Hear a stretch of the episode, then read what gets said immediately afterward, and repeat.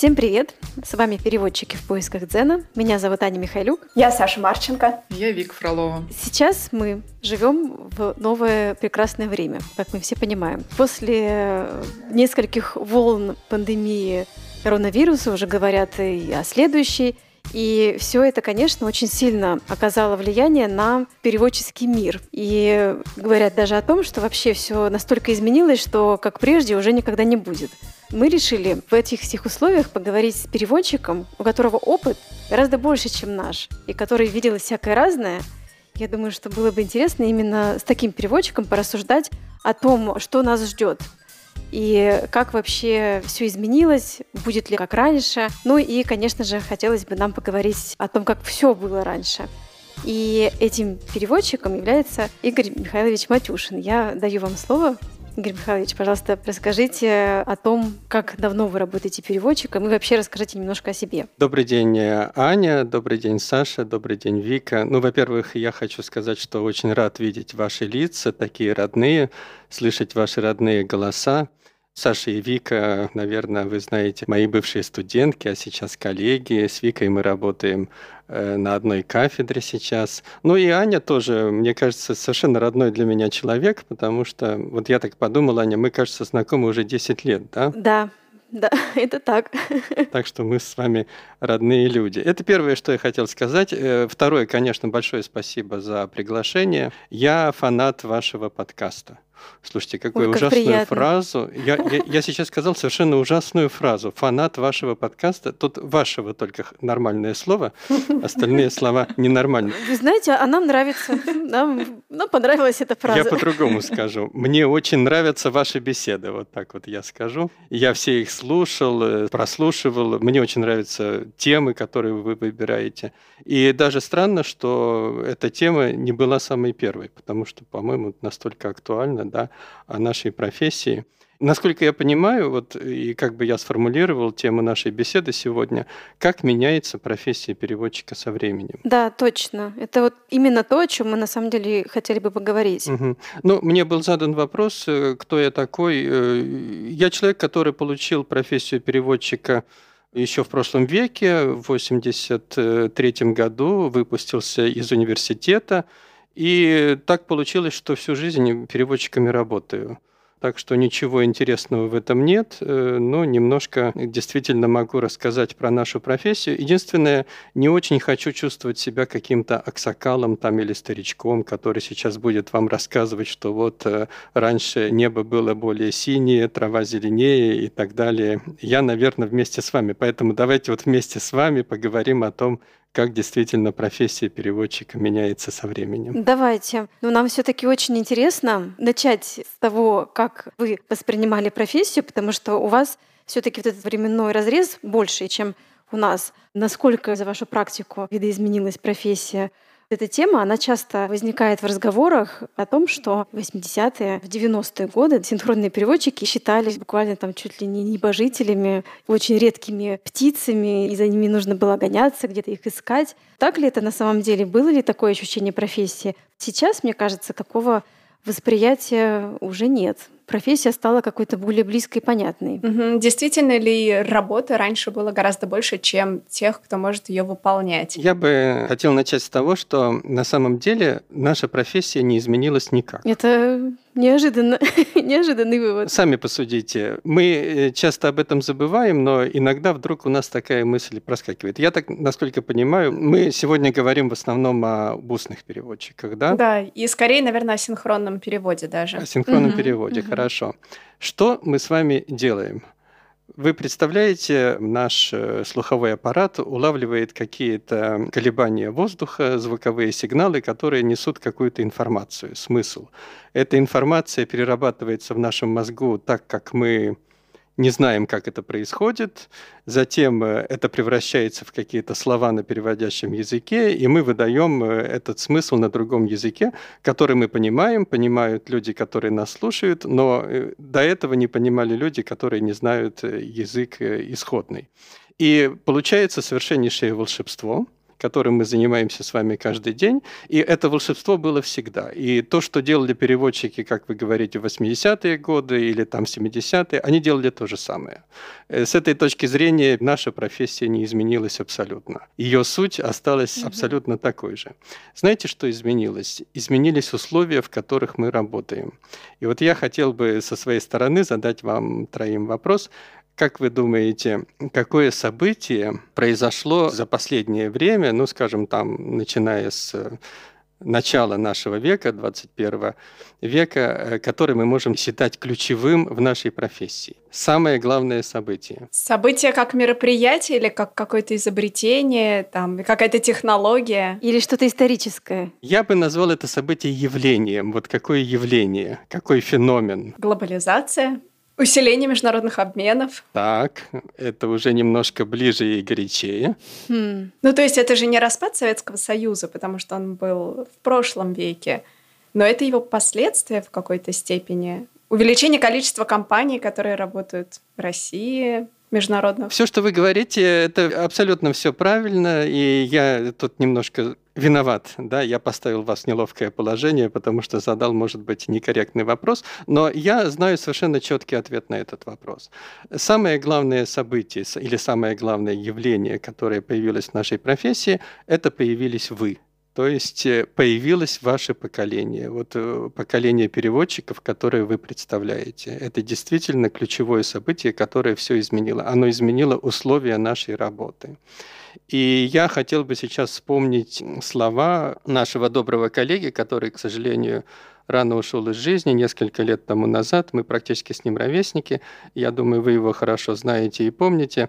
Дмитрий Анатольевич Болотин. Так получилось, что мы с ним вместе в 2000 году пришли работать на кафедру перевода французского языка в МГЛУ mm-hmm. и часто оказывались вместе в кабинке синхронного перевода. И вот я хорошо помню, что Дмитрий где-то вот в начале 2000-х годов сказал мне такую вещь. Ты знаешь, такое впечатление, что после нас-то никого как вот нет нового поколения, это а что будет, когда мы уйдем? Где новые Ничего переводчики, себе. синхронисты? Где они?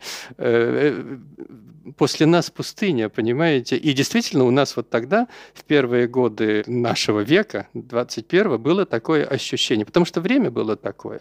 И прошло буквально несколько лет, ну, я не знаю, там, конец, угу. да, первого десятилетия этого века, и появилось ваше поколение. Причем оно заявило о себе громко, сразу, и вы принесли с собой э, ну, целый ряд вот таких понятий, целую парадигму, что ли, которые мы, профессиональные переводчики, раньше ведь и не знали. Я имею в виду маркетинг переводчика, там, или вот вы говорили в прошлом подкасте, да, там, крутой, не крутой, да, мы никогда не задумывались даже, какой переводчик крутой, а какой не крутой. Для вас это важно, да, вот для вашего поколения. Или там портфолио переводчика. Вы вообще не знали, что такое портфолио переводчика. Даже фотосессии делаем используем теперь для портфолио. Да, Кстати, совершенно да. верно. Marketplace там какой-то и прочее, там рынок переводов. Этого не было. И все это принесло ваше поколение. И ваше поколение настолько яркое, оно настолько профессионально, и вы как-то вот э, все вместе, да, вы представляете собой союз профессионалов, и это очень приятно. Я думаю, что вот это главное событие, которое влияет на облик нашей профессии сейчас. Игорь Михайлович, это невероятно приятно слышать от вас. И я надеюсь, что мы действительно со всеми нашими коллегами, с нашим поколением будем достойными продолжателями и переводчиками, которые ориентируются на вас. И в том числе, мне кажется, вот это произошло, удалось превзойти этот разрыв, да, наверное, между поколениями, которые были подготовлены в конце 20 века, и благодаря вам лично, и благодаря другим преподавателям и администрации вузов, которые разрабатывали необходимые программы, в частности, да, вот как магистратуру по устному переводу в МГЛУ и Высшая школа перевода в Санкт-Петербурге и другие многие очень профессиональные курсы синхронных переводчиков, потому что, наверное, без этого в России действительно не было бы возможности доходить до такого уровня. Ну вот э, Вика подняла нашу беседу на какой-то новый такой функциональный стиль, более высокий. Да. Захотелось так постоять по стойке смирно немножко, да, так торжественно. Я, конечно, преисполнилась ответственностью, Игорь Михайлович, после ваших слов, потому что мы все живем в какой-то вот своей реальности, занимаемся какими-то делами, выясняем, кто, кто крутой, кто не крутой думаем, как нам выстраивать отношения с заказчиком и так далее. А оказывается, что мы представители какого-то поколения, и что это какое-то вот явление целое, да, как вы сказали. И, конечно, я сейчас подумала о том, что да, это большая ответственность, особенно после таких приятных слов. Мы, в общем, должны держать марку. Но у меня тут, кстати, появился вопрос. Почему вообще был такой разрыв поколений? Если мы вот, получается, какой-то такой волной да, пришли на рынок, то что было до этой волны? Почему был такой пробел? И я думаю, что здесь несколько факторов, но вы, наверное, наслышаны о 90-х годах. Это были трудные годы, их по-разному называют, эти 90-е годы. Но в 90-е годы очень мало людей привлекала наша профессия переводчика. По большому счету и рынка переводов как такового не было. Я часто тоже вспоминаю этот случай, когда мне кажется, даже если вот эта девочка будет как-нибудь слушать этот наш подкаст, может быть, она себя узнает, но на меня это произвело впечатление. Иногда мы встречаем наших выпускников просто совершенно случайно в транспорте, где-то на улице и так далее. И вот э, закончила очередная группа, которая получили дипломы лингвистов, угу. переводчиков, профессиональных. И через пару лет я эту девочку встречаю э, на улице. Ну и, конечно, задаю ей вопрос, э, Настя, где ты работаешь сейчас? И Настя, замечательная девочка, прекрасно училась, мне отвечает, «Э, я работаю на мясокомбинате, продаю кости там сырье там для кого-то, да, вот так вот. Еще и кости. Да, еще и кости, да. Ну вот это были 90-е годы. Но я думаю, что приход вашего поколения, он был не случайен, он был обусловлен вот тем, о чем сказала Саша, кстати говоря, вот начало этого периода глобализации, замечательные годы середина 2000-х годов, когда действительно вдруг мы почувствовали, что открывается мир. Перед нами, у нашей страны были очень хорошие отношения со многими странами, в частности, с нашей родной Францией, вы знаете, 2005-2006 года, 2007 это было золотое время. Вдруг неожиданно появилось огромное количество количество мероприятий с международным участием. И, конечно, э, приход вашего поколения совпал с этим. Вы нужны были. Вот в тот момент вы были нужны. Знаете, как вот э, тоже Саша сказала, там распад Советского Союза, наверное, тот период, когда заканчивалось существование Советского Союза и появилась новая независимая Россия, э, нашей стране нужна была личность Горбачева. Да, вот Горбачев появился на арене, как и Борис Ельцин и так далее. Вот точно так же в этот период появились вы. Вы нужны были нашей стране, вы нужны были нашей профессии. Ну и кроме того, вы, наверное, знаете, что я не только являюсь практикующим переводчиком, но преподаю всю жизнь и Э, в те годы я еще занимался административной деятельностью, это называлось ученый секретарь учебно-методического объединения, и наш университет МГЛУ, он курировал подготовку переводчиков э, во всей стране. И я непосредственно наблюдал, как вот эта вот образовательная программа подготовки профессиональных переводчиков шагала по стране в те годы. То есть вот буквально год за годом все больше и больше университетов открывали эту подготовку, потому что вдруг наша профессия стала очень популярной. Но это не значит, что она стала массовой. Да, вот то, о чем вы говорите, элитарность. Элитарность осталась. Я думаю, она была и в Советском Союзе тоже, она осталась и сейчас. Наша профессия элитная, и переводчик-синхронист э, – это представитель интеллектуальной элиты, я в этом полностью убежден. Очень интересно, конечно. А как вы считаете, Игорь Михайлович, вот э, иногда я слышу на разных конференциях или даже в кулуарах, что э, сейчас как раз из-за того, что открывается все больше программ для подготовки переводчиков, и есть же не только университетские программы, есть и разные курсы, что переводчиков будет слишком много, потому что каждый год э, мы выпускаем очень много студентов э, с дипломом переводчиков. Но лично я считаю, что это не должно быть и вряд ли станет какой-то проблемой, потому что в итоге тот самый рынок, он все равно все расставит э, по своим местам. И мне кажется, что это образование, несмотря на то, кем в итоге будут работать эти выпускники, в любом случае очень хороший фундамент — и потом действительно открываются самые разные возможности. Ну, от гида, переводчика, да, там переводчика, синхрониста и преподавателя, и много-много всего еще. А сейчас с развитием технологий появляются возможности и в этой сфере, и в терминологии, и так далее. То есть вот э, мне не кажется это такой проблемой и каким-то неправильным решением, что это образование а, более или менее доступно. Конечно, опять же, необходимы очень хорошие знания и языка, и не только языка, да, необходимы определенные черты характера, мне кажется, тоже для того, чтобы стать успешным переводчиком. Но вот как вы считаете, что бы вы ответили на подобные заявления? Я полностью согласен с Викой. Здесь есть два момента, принципиальных с моей точки зрения. Первый момент – наша профессия, как и любая другая, это профессия, предполагающая высокую квалификацию и профессионализм. Любой профессионал найдет место на рынке труда, если он э, доказывает свою состоятельность. Поэтому здесь никакой проблемы нет. Второй момент, о котором тоже Вика сказала, это особенность нашей профессии переводчика. Она очень многоаспектная. И если мы возьмем с вами вот человека, который получил это образование, эту профессию, получил диплом, угу. и посмотрим, а что, собственно, этот диплом ему дал, да? кроме того, что он э, умеет переводить с одного языка на другой.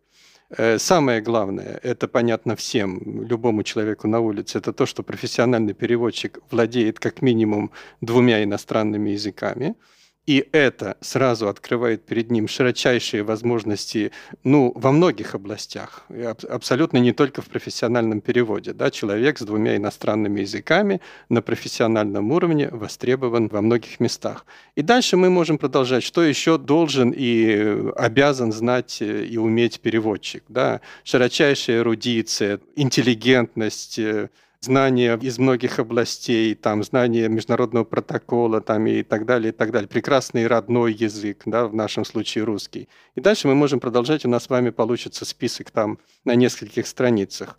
Получается, что человек, получивший наше образование, является конфеткой для многих областей. Он может быть, например, там сотрудником международной компании, там каким-нибудь управляющим менеджером. Он будет прекрасным журналистом, международником. Э, он будет э, востребован в области культуры, искусства и так далее. И мне кажется, люди скорее это, наверное, родители, да, родители, которые вот направляют на этот путь своих детей, когда они им советуют поступить вот именно на эту программу, они либо сознательно, либо подспудно, бессознательно это понимают. Поэтому совершенно спокойно можно относиться к тому, что сейчас наша профессия очень популярна и в университетской среде. Как вы считаете, Саша, Аня? Я в целом согласна и с вами, Игорь Михайлович, и с Викой. Но тут возникает дополнительный вопрос, не становится ли наша профессия от этого менее элитной? От того, что просто, ну, как бы вход в нее как будто бы более свободным становится. Я тут тоже возьму, да и сама сразу отвечу, что, на мой взгляд, все-таки это не совсем так, поскольку есть какая-то система фильтров, что ли. Ну, то есть, условно говоря, вот если очень надо человеку, и он очень хочет, и он все для этого сделал, то да, он станет синхронистом. Да, он будет работать на высоком уровне и так далее. То есть это не происходит автоматически, да, от того, что там, э, ну, я не знаю, в городе Архангельске, из которого я родом, если там открыть э, курсы синхронного перевода, это не значит, что все, кто их будет заканчивать, обязательно будут работать там синхронистами и так далее. Здесь все-таки есть какой-то в профессии естественный отбор. Об этом тоже, мне кажется, не стоит забывать. Я к тому, что навряд ли, навряд ли все-таки профессия перестанет э, быть элитной от того, что больше доступа к переводческому образованию. Давайте продолжим тогда тему элитарности нашей профессии. Мне есть еще что об этом сказать. Вы, наверное, согласитесь, что вы не самые молоденькие переводчики. Увы, наступили за, за вами... эти времена, когда мы перестали быть самыми молоденькими. За вами идут следующие, э, следующее поколение, молодое, незнакомое. И мы вот с Викой-то э, каждый день наблюдаем э, наших студентов и видим, что они знают, что не знают, чем интересуются, чем не интересуются. И здесь вот э, мы с вами говорили о разрыве между поколениями. Я вижу серьезный разрыв. Он естественный, конечно, и об этом э, много сейчас говорят. Мы как-то с вами до сих пор этой темы не коснулись, но, конечно, вот э, та информационная среда и все эти информационные технологии, в которых мы живем. Что было, когда росли мы, учились вот еще в средней школе? У нас, конечно, никакого интернета не было, смартфонов не было. У нас были источники информации, которые представляли собой бумагу. Мы читали книжки. И, соответственно, эти книжки являлись источником информации не просто, а источником ценной информации. То есть любая информация имела ценность. Вот сейчас, э, как мне кажется, эта информация э, ценности не имеет, она обесценилась, потому что она доступна. Есть такое, да. Она находится, угу. значит, путем нескольких там кликов или нажатий пальцем по сенсорному экрану. Что это значит? Мне кажется, что постепенно забывается то понятие, которое оно сопровождало это понятие вообще развития вот нашего поколения – у нас очень важным качеством любого человека была так называемая начитанность. Угу. Сколько книжек он прочитал, сколько он знает, э, что его интересует и так далее. И даже когда мы учились в школе, у нас были, знаете, вот между школьниками такие разговоры, ну, например, там а помнишь там э, у ремарка в трех товарищах, угу. вот та-та-та, и дальше поддерживает ваш... А помнишь у, в Альтесте Данилове, у Орлова, да, вот э, там тот такой-то персонаж сказал, а помнишь у Селлинджера там над пропастью воржи, да, и вот мы обсуждали эти книжки, там что-то такое. Или, например, мне в школе очень нравилось там разглядывать различные географические атласы. Я знал наизусть названия всех столиц африканских государств, например, или энциклопедия. Это очень полезно для переводчика. Да. Особенно с французским. Я к этому, кстати, говорю и привожу. Вот я же начал с элитарности. Мне кажется, что для современного поколения, ну, все-таки вы представляете современное поколение, это не характерно. А вот для профессиональных переводчиков это по-прежнему очень актуально,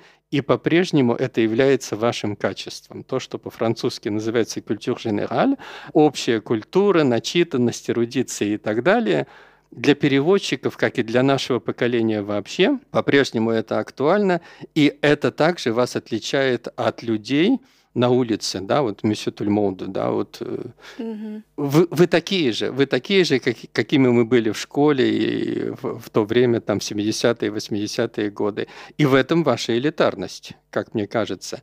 И здесь э, небольшой вот получается разрыв между нашей, представителями нашей профессии и общей массой людей, ну, в частности, молодых людей, э, такими, какими мы сейчас видим. Вот как вы считаете? У меня это ну не то чтобы боль моя, но э, я всегда на занятиях, пока еще училась в МГЛУ, восхищалась э, нашими преподавателями, тем, насколько много они знают и насколько легко они всегда говорят о разных э, для нас незнакомых фактах. И обычные фразы да, на занятиях и по переводу, и на других занятиях бывает, что, ну, как вы, конечно же, знаете, это относится вот к этому, а это название вот этого маленького города в такой-то провинции Франции и так далее. И я помню чувство ну, какой-то безысходности немножко от того, что нам это все было э, недоступно, что мы знали меньше меньше, хотя я не могу сказать, что мы мало читали, и мы очень хотели знать больше, и были, и остаемся, я надеюсь, такими жадными до знаний. Но я вижу это сейчас, опять же, в преподавательской своей работе, что э, работа переводчиком как раз очень способствует э, дальнейшему накоплению разных фоновых знаний и обогащению общей культуры. И сейчас уже бывают такие ситуации, когда я говорю студентам, ну, как вы знаете, это такая-то политическая партия, которая существовала вот столько-то, столько-то, а тогда-то был переворот, и они смотрят на меня совершенно э, большими глазами иногда с вопросом и Самые смелые спрашивают, откуда мы это можем знать? Почему вы ждете от нас, что мы этого знаем? Или когда в русском тексте, например, встречается аллюзия на пиковую даму, только потому что там написано три карты, три карты, три карты. Но это же нужно считать, это нужно понять, и это, конечно, непросто. Но я теперь уже счастливо осознаю, что все таки вот постоянная работа переводчиком, она мне помогает, и она чуть-чуть меня успокаивает в том, что все таки на протяжении всей жизни можно узнавать все больше и больше, но при этом я понимаю, что у студентов иногда не хватает просто времени. То есть, ну, они просто еще живут меньше на Земле, они просто не успели еще все это прочитать, узнать, и если у них будет желание это делать, то все будет хорошо. Мой комментарий, он будет продолжать твой, о том, что э, на самом деле вот мне непонятно, как этот информационный э, бум скажется на ну, на новом поколении переводчиков, да, тех, кому сейчас, например, 20, 20 с небольшим лет, Потому что у меня есть ощущение, что вот эти молодые люди и девушки, они уже сформированы совсем по-другому, потому что они в этой цифровой эре уже росли. И их детство да, во многом на нее пришлось. Я, например, себя все-таки отношу к аналоговому поколению. И я, когда училась в школе, мы тоже читали настоящие бумажные книжки, и их и обсуждали. И телефоны мобильные, в общем-то, начали появляться только в старших классах, и на них не было еще интернета, то есть и там все равно все на кнопочках писали друг другу смс то есть все было более-менее текстовое. И когда мы учились в университете, но, ну, интернет это все-таки было что-то ну, такое вторичное. Все равно мы ходили в библиотеку, и все равно мы все распечатывали и ходили постоянно к принтеру. Я к тому, что мое, наверное, поколение тех, кому сейчас 30-35, это все-таки еще не совсем цифровое поколение. И у меня ощущение, что те, кто моложе, а, они как будто уже по-другому будут подходить к профессии, хотя бы с точки зрения подготовки. Не говоря уже про какие-то вот там новые всякие гибридные виды, например, последовательного перевода с помощью планшета и так далее. Но, может быть, это и не так. Или вот эти программы для синхронного перевода, я пока не пробовала ими пользоваться, но я говорю о программах, которые, например, за тебя распознают цифры и выводят их на экран. То есть вот примерно то, что делают машины для письменного перевода, сейчас пытаются сделать для устного перевода. И я понимаю, что я сама ну, в основном в подготовке к работе, часто пользуюсь машинным переводом, потому что это удобный источник. И вот это уже стало частью моего формирования как переводчика. Я привыкла, что у меня есть возможность прибегнуть к этому инструменту. И очень интересно, как будут формироваться как устные переводчики те, кто с самого начала своего угу переводческого образования будут иметь доступ к схожим инструментам для устного перевода, например. Но это нам нужно будет кого-то в следующий раз пригласить кто только выпустился или еще учится. Я не уверена, что эти инструменты уже так распространены, чтобы прямо во время учебы можно было их использовать. Может быть, э, в четвертом сезоне нашего подкаста все это разовьется, и мы сможем кого-то пригласить. У нас есть э, сезоны. Главное только в сингулярность не попасть. Ну вот вы пришли к выводу, что вы уже не самое молодое поколение. Мне было бы очень интересно послушать вас. Э, ну, у вас опыт работы уже, ну, как минимум 10 лет, а может быть даже и больше.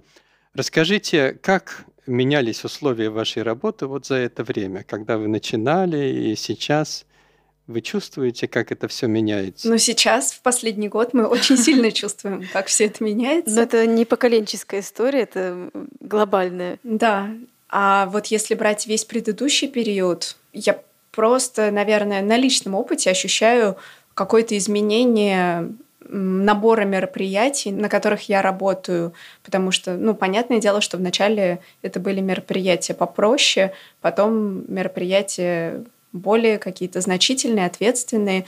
То есть это воспринималось просто как поступательный рост, но не было ощущения, что в профессии глобально что-то происходит.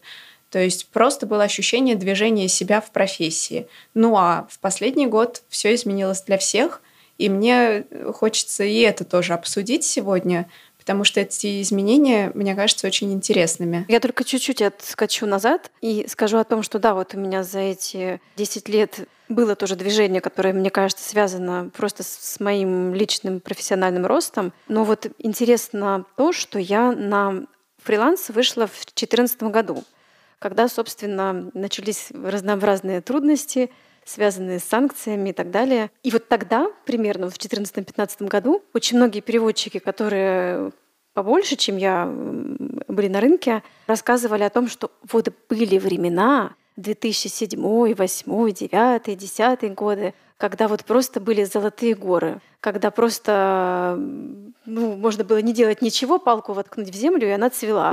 Все само происходило, и золотые реки текли, и множество мероприятий. Можно цену какую угодно назначать, и даже никто не будет ее оспаривать. И все вот будет само по себе происходить, а мы будем почивать. Такое ощущение у меня сложилось, да, что действительно была какая-то золотая эпоха последние там 20 лет, которую я не застала. И вот все по ней скучают, ну, все, кто ее застал.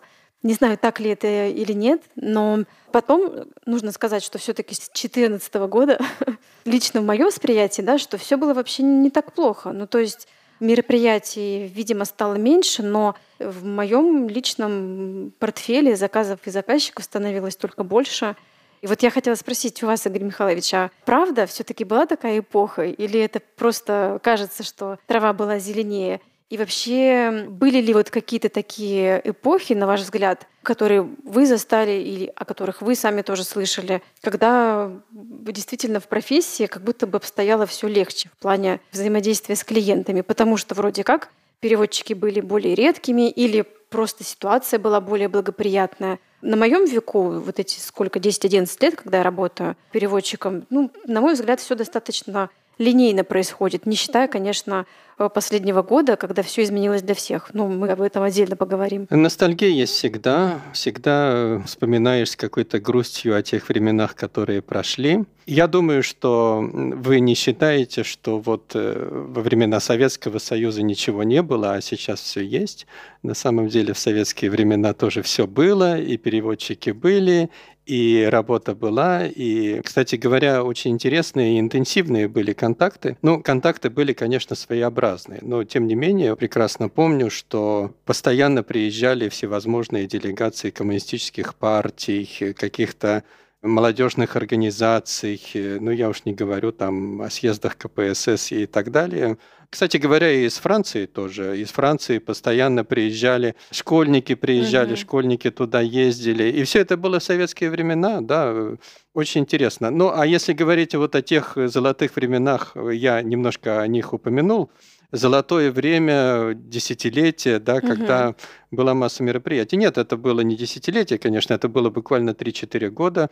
Тогда, где-нибудь вот там в 2006-2007 годах, нам казалось, что еще чуть-чуть, и визы будут отменены. Настолько хороши были отношения между Российской Федерацией и, скажем, странами Евросоюза. Mm-hmm. И действительно, тогда очень серьезно шел разговор о создании четырех общих пространств да, между Россией и Евросоюзом, в том числе и в области образования, mm-hmm. например, что вылилось в принятие баллонских принципов и вот этой двухуровневой системы, в которой сейчас мы с Викой работаем, бакалавр плюс магистр.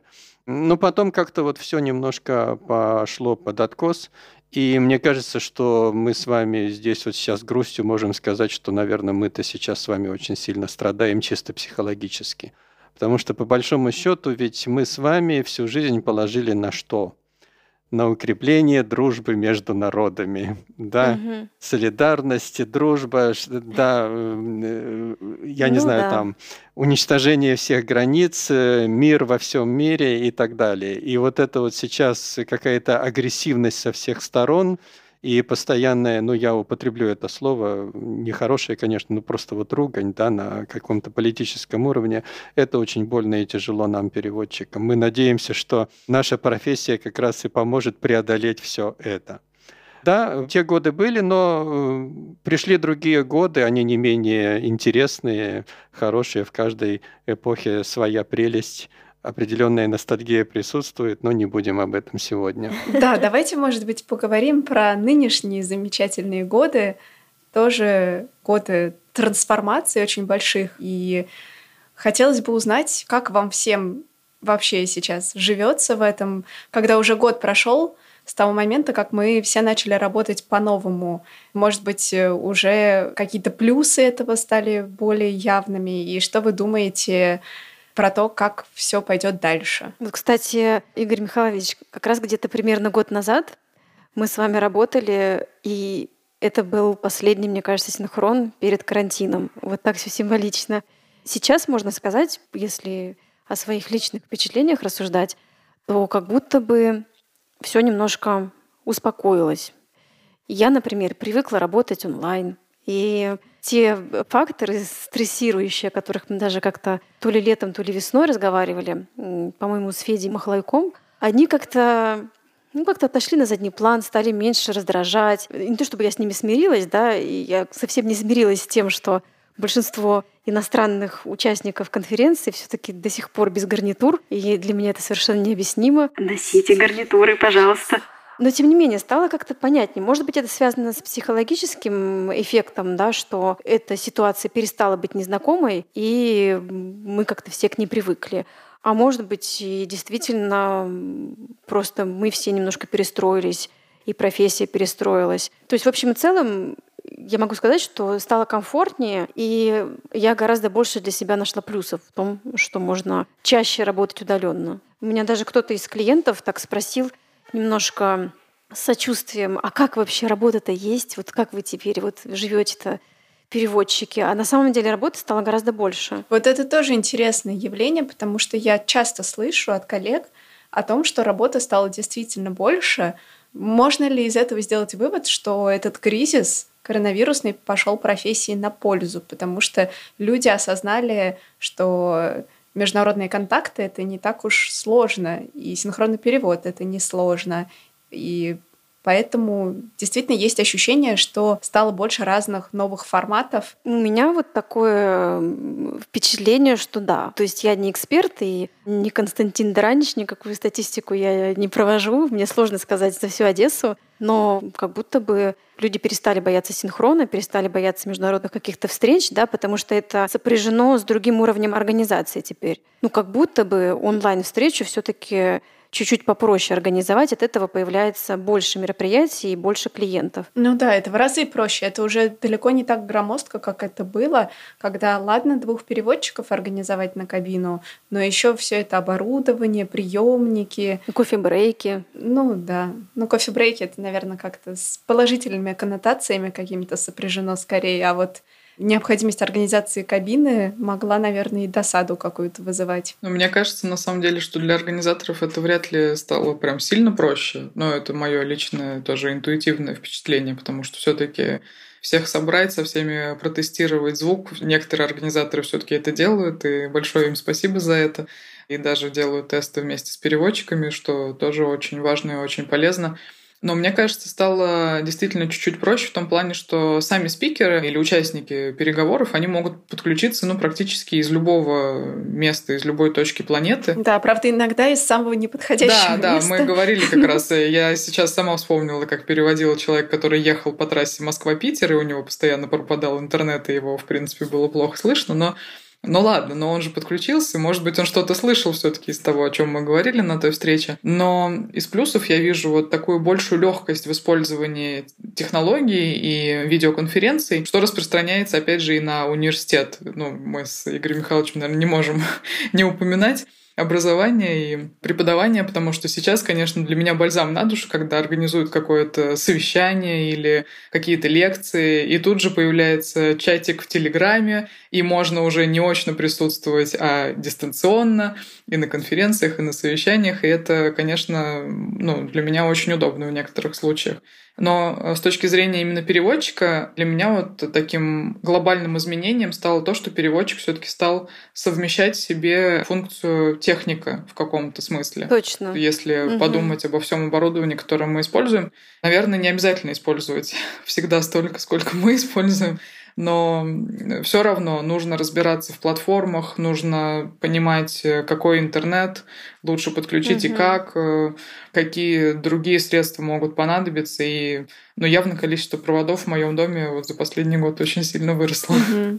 Да. Еще многозадачность в синхронном переводе выходит на какой-то совершенно новый уровень, когда несколько чатов, когда несколько устройств, переписка с напарником — но хотя сейчас со временем уже появляются способы минимизировать вот эту многозадачность. Как раз э, вот Игорь Михайлович подсказал очень удобный способ меняться в синхронном переводе, который мы на той неделе использовали – Давайте, наверное, вы, Игорь Михайлович, расскажете. Да, это совсем не мое ноу-хау. Наверное, Саша имеет в виду просто следить за микрофоном активного переводчика. Да, но без единого сообщения в чате. То есть это почти что как в кабине.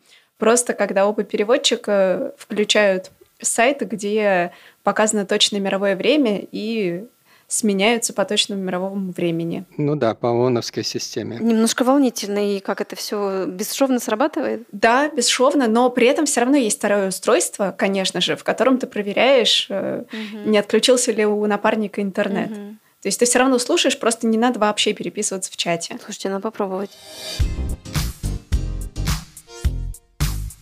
Вика говорила о том, как теперь хорошо в университетской среде проводить онлайн-мероприятия. Это да. А представляете, как замечательно, когда проводится онлайн-ученый совет университета. Да, ты находишься дома и одновременно э, принимаешь участие в ученом совете, который длится 4 часа, например. Да?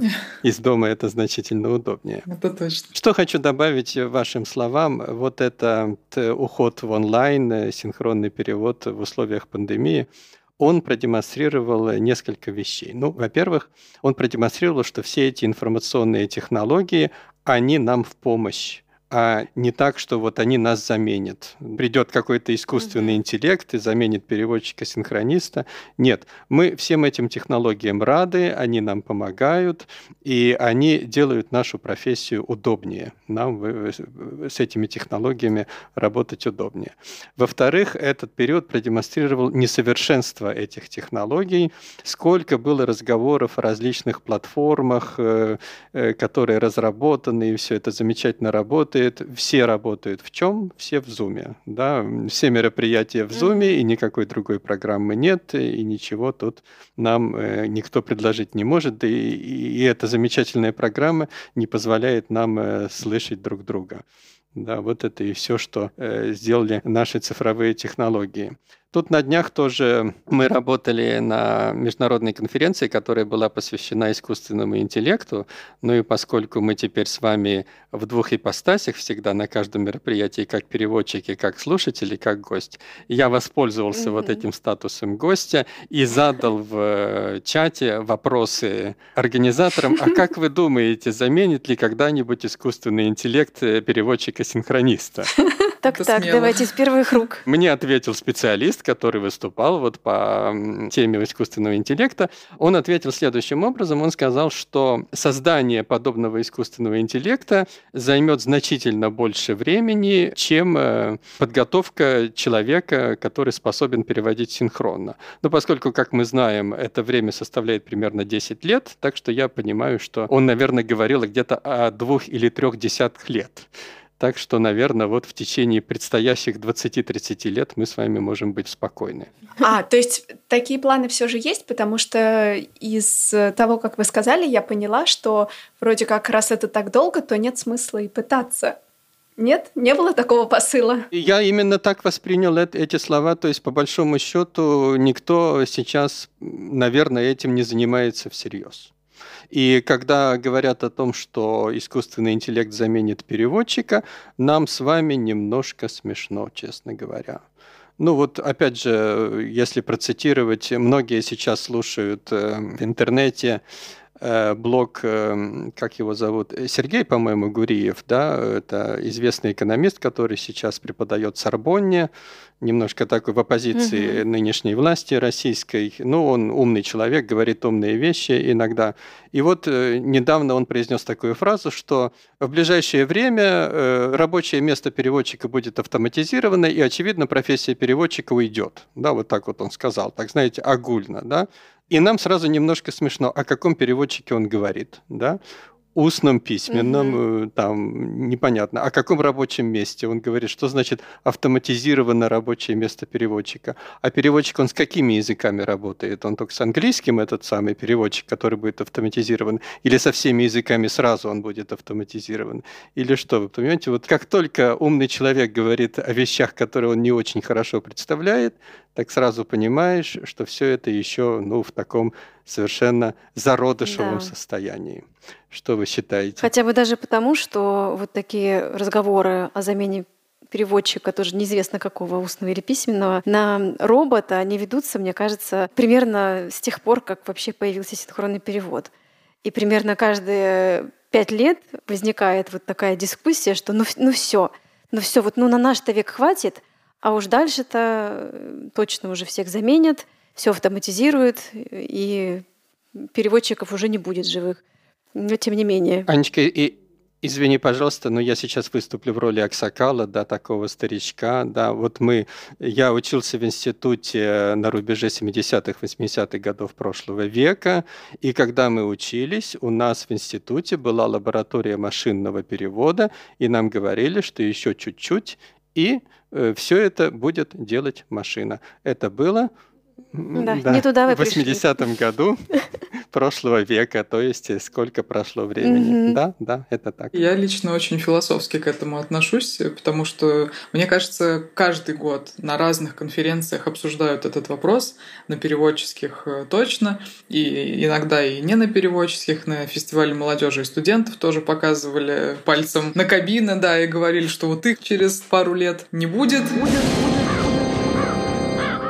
Очень была впечатляющая сессия. Но я всегда как думаю о том, что ну если заменят переводчиков, хотя это очень сложно сделать, что в письменном переводе, что в устном, в синхронном переводе, то наверняка заменит еще очень много профессий.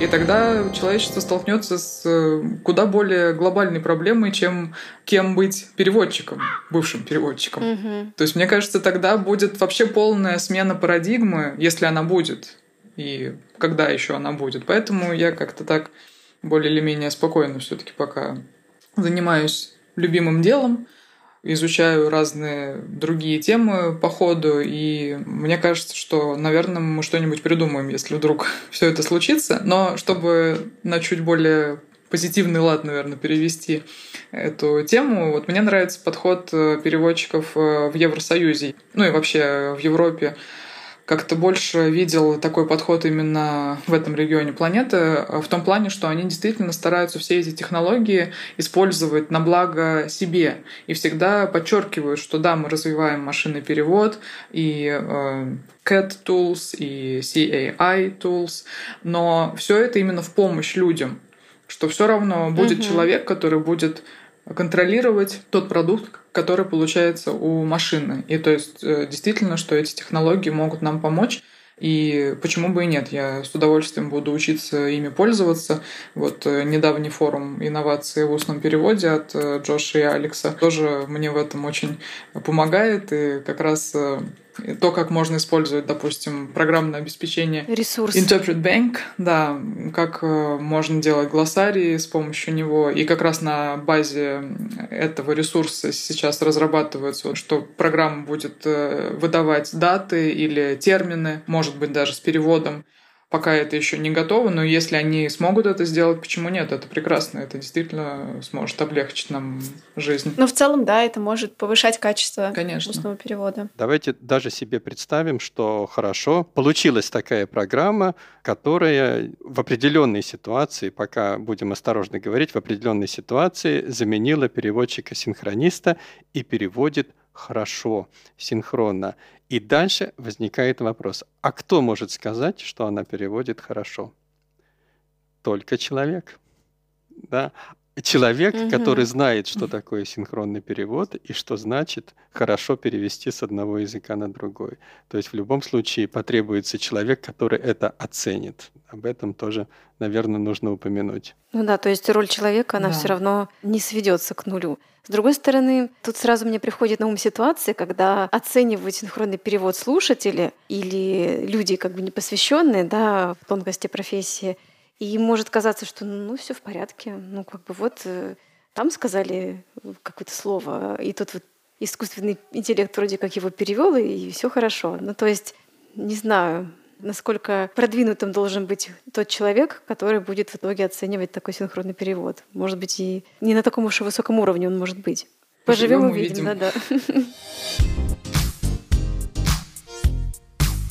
Мы хотели поговорить сегодня еще об одной теме. Она уже, наверное, не настолько связана именно с изменениями в профессии.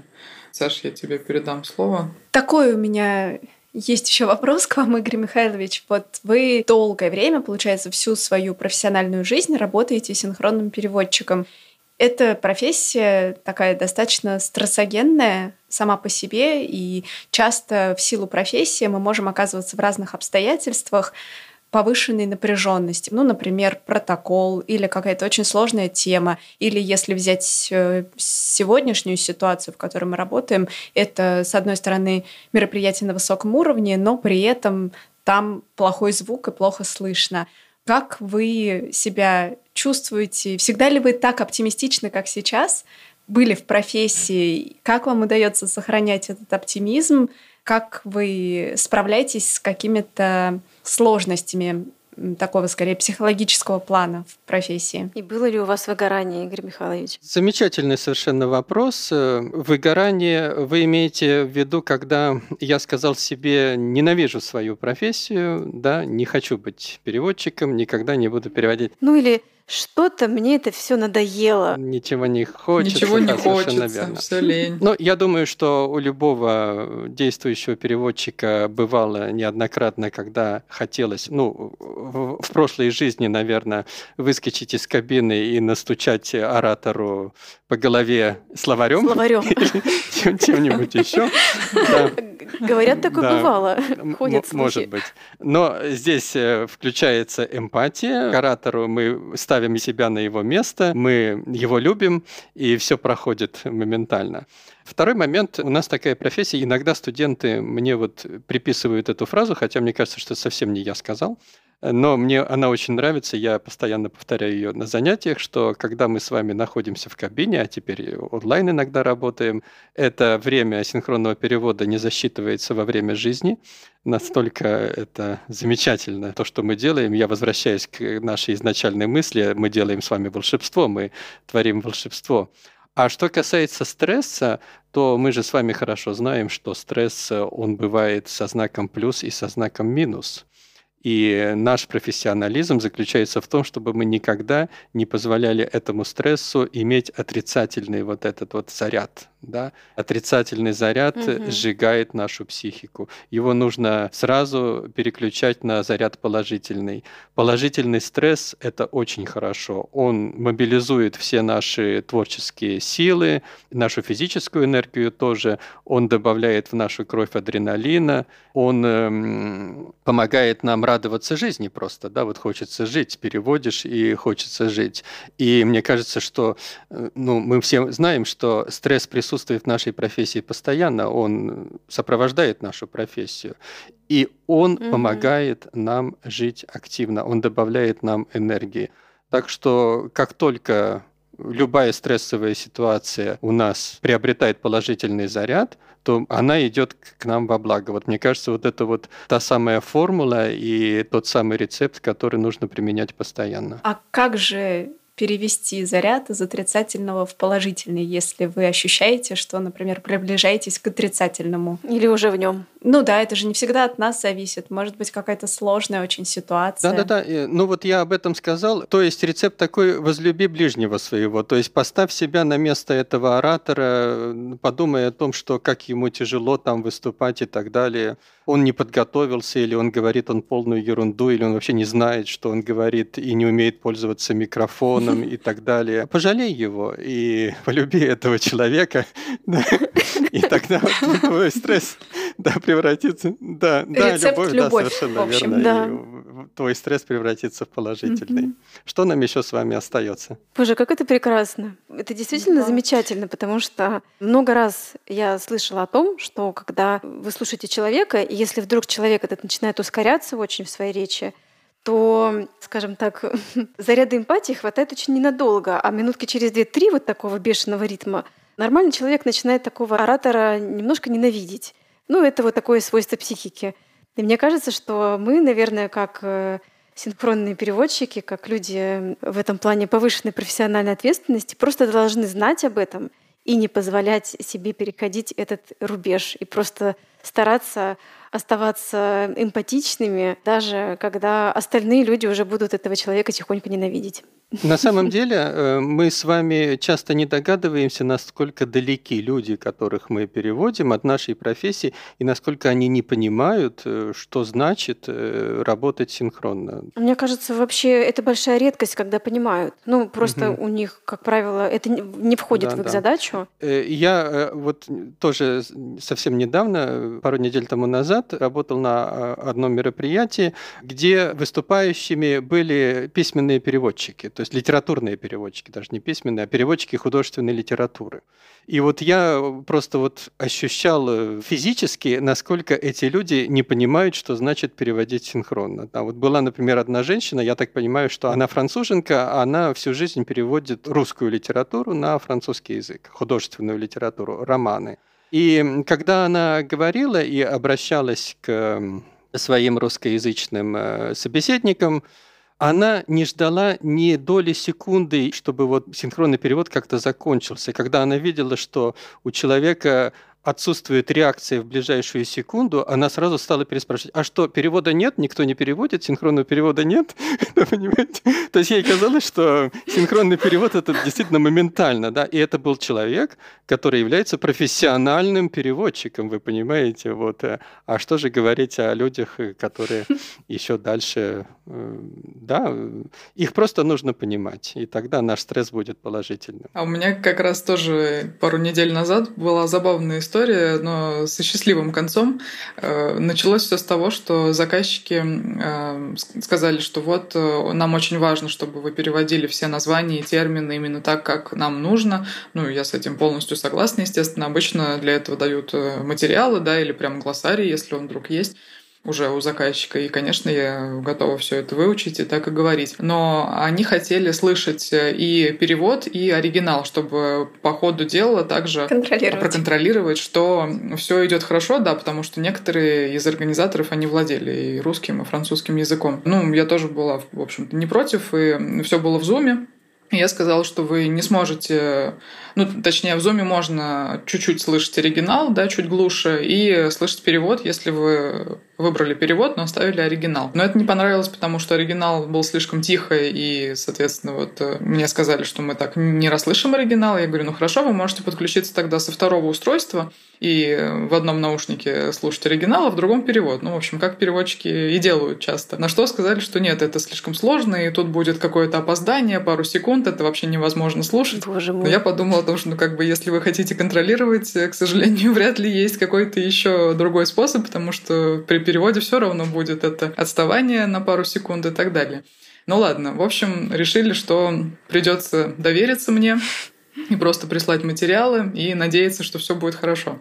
Потом, уже в самом э, начале мероприятия, один из французских э, участников сказал, что вот э, нужно ли мне делать паузы после предложений. Я говорю, нет, паузы делать не нужно, потому что это синхронный перевод, но вы можете говорить просто не слишком быстро, тогда мне будет очень комфортно и всем будет удобно слушать. В итоге он все-таки делал небольшие паузы между фразами, но говорил быстро.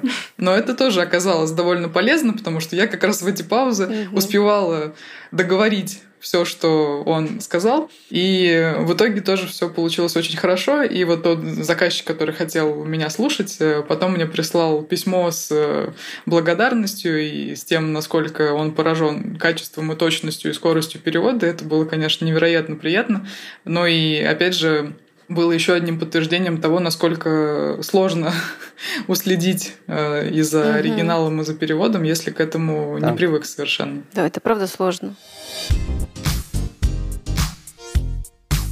Ну что, мы поговорили о нашей профессии во временном разрезе. И какие можно сделать выводы? Выводы такие, что профессия живет, можно успокоиться, заниматься, собственно, своей работой и профессиональным развитием, потому что все будет хорошо. И, и любить, и любить наших переводимых. Наших переводимых, наших коллег, и вообще переключаться на позитив. Что, кстати, правда очень важно. Вроде бы простая вещь, но на самом деле, если ее освоить, мне кажется, нам точно станет легче жить. Большое спасибо вам, Игорь Михайлович, за то, что вы были с нами сегодня. И на самом деле за то, что вы вдохнули такой оптимизм в нас. Ну, не то чтобы его не было, однако он сильно приумножился. И вообще... Это правда. И вы, собственно, это делали и раньше, но теперь э, это еще как-то более живо прозвучало. Большое вам спасибо за то, что вы приняли участие в нашем подкасте. Да, наверное, теперь, если мне будет грустно по поводу будущего профессии или по поводу чего-нибудь еще в профессии, я буду переслушивать этот выпуск. Э, дорогие Саша, Анна, Виктория, большое вам спасибо за приглашение. Огромное было удовольствие с вами пообщаться. Я надеюсь, что эта беседа была интересна не только нам четверым, но и многие ее послушают. Мы очень надеемся. Я желаю вашему подкасту процветания, дальнейших выпусков, новых интересных тем, новых интересных собеседников. У нас с вами совершенно волшебная профессия. Давайте дальше творить волшебство. И действительно, впереди у нас очень много хорошего, прекрасного. И на этой оптимистичной ноте – я желаю вам дальнейших успехов во всем. И не забываем, конечно, что вы все счастливые мамы, у вас э, детки растут.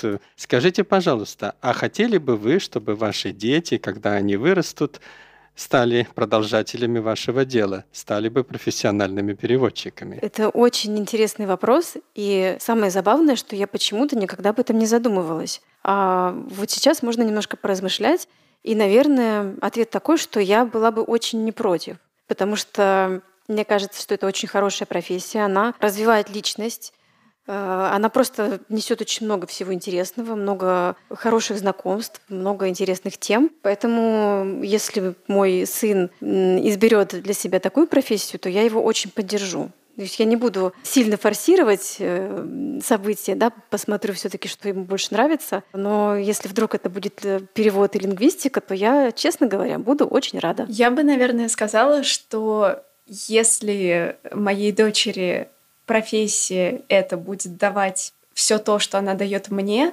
то, конечно же, да, потому что профессия — это источник огромного количества смыслов, большой самореализации и большой радости. Так что если это все Ева будет получать через синхронный перевод, то и прекрасно. Мы пока думаем скорее о том, в какую секцию отдать э, дочку, когда ей станет чуть э, больше лет, а не полтора года, и пока про профессию не думали. Но, в общем, я соглашусь, наверное, с девочками, и это какая-то такая, наверное, общая у нас позиция в том плане, что э, ребенок может сам, естественно, выбрать, в какую сторону ему двигаться, в каком направлении. Но мне будет приятно, если Варвара вдруг решит быть лингвистом или переводчиком, еще и потому, что я смогу что-то ей подсказать и поделиться опытом. Это тоже очень ценно. Но если вдруг она э, решит выбрать что-то совершенно иное, то я думаю, что не буду ей препятствовать. У вас же, Игорь Михайлович, ваша дочь работает же как-то переводе или в лингвистике? Я хотел вас предупредить, что часто дети ориентируются на родителей, и если родители достигли определенных успехов в профессии, то большая вероятность, что и дети пойдут по этому пути. Да. да, у меня дочь действительно тоже профессиональный переводчик, она работает э, переводчиком. Ну, что касается внуков, Одному вот э, исполняется 7 лет, а другому только что исполнилось 2 месяца. Ура! Да вы что? Поздравляю. Поздравляем да, вас. Я сегодня пытался его спросить, кем он хочет быть, но пока он мне не сказал. Ну, как только он начнет говорить, вы сразу сможете понять, потому что да, вы переводчик. верно. Э, так что, да, действительно, пусть они выбирают сами свою профессию, но мы знаем, что если они выберут такую волшебную профессию, как наша, мы, наверное, будем не против, да, потому что мы понимаем, какая да. это замечательная профессия, и вот как раз на этом мы с вами можем закончить сегодняшнюю свою беседу. Еще, еще раз огромное вам спасибо за приглашение. Спасибо вам, Игорь Михайлович. Спасибо, спасибо большое вам. Большое, Игорь Михайлович. А также большое спасибо нашему звукорежиссеру Дмитрию Михайлюку и Клаве Федоровой, которая нарисовала наш логотип. Слушайте нас везде, где вы слушаете подкасты, и до новых встреч. Пока. Ура! Какая хорошая беседа!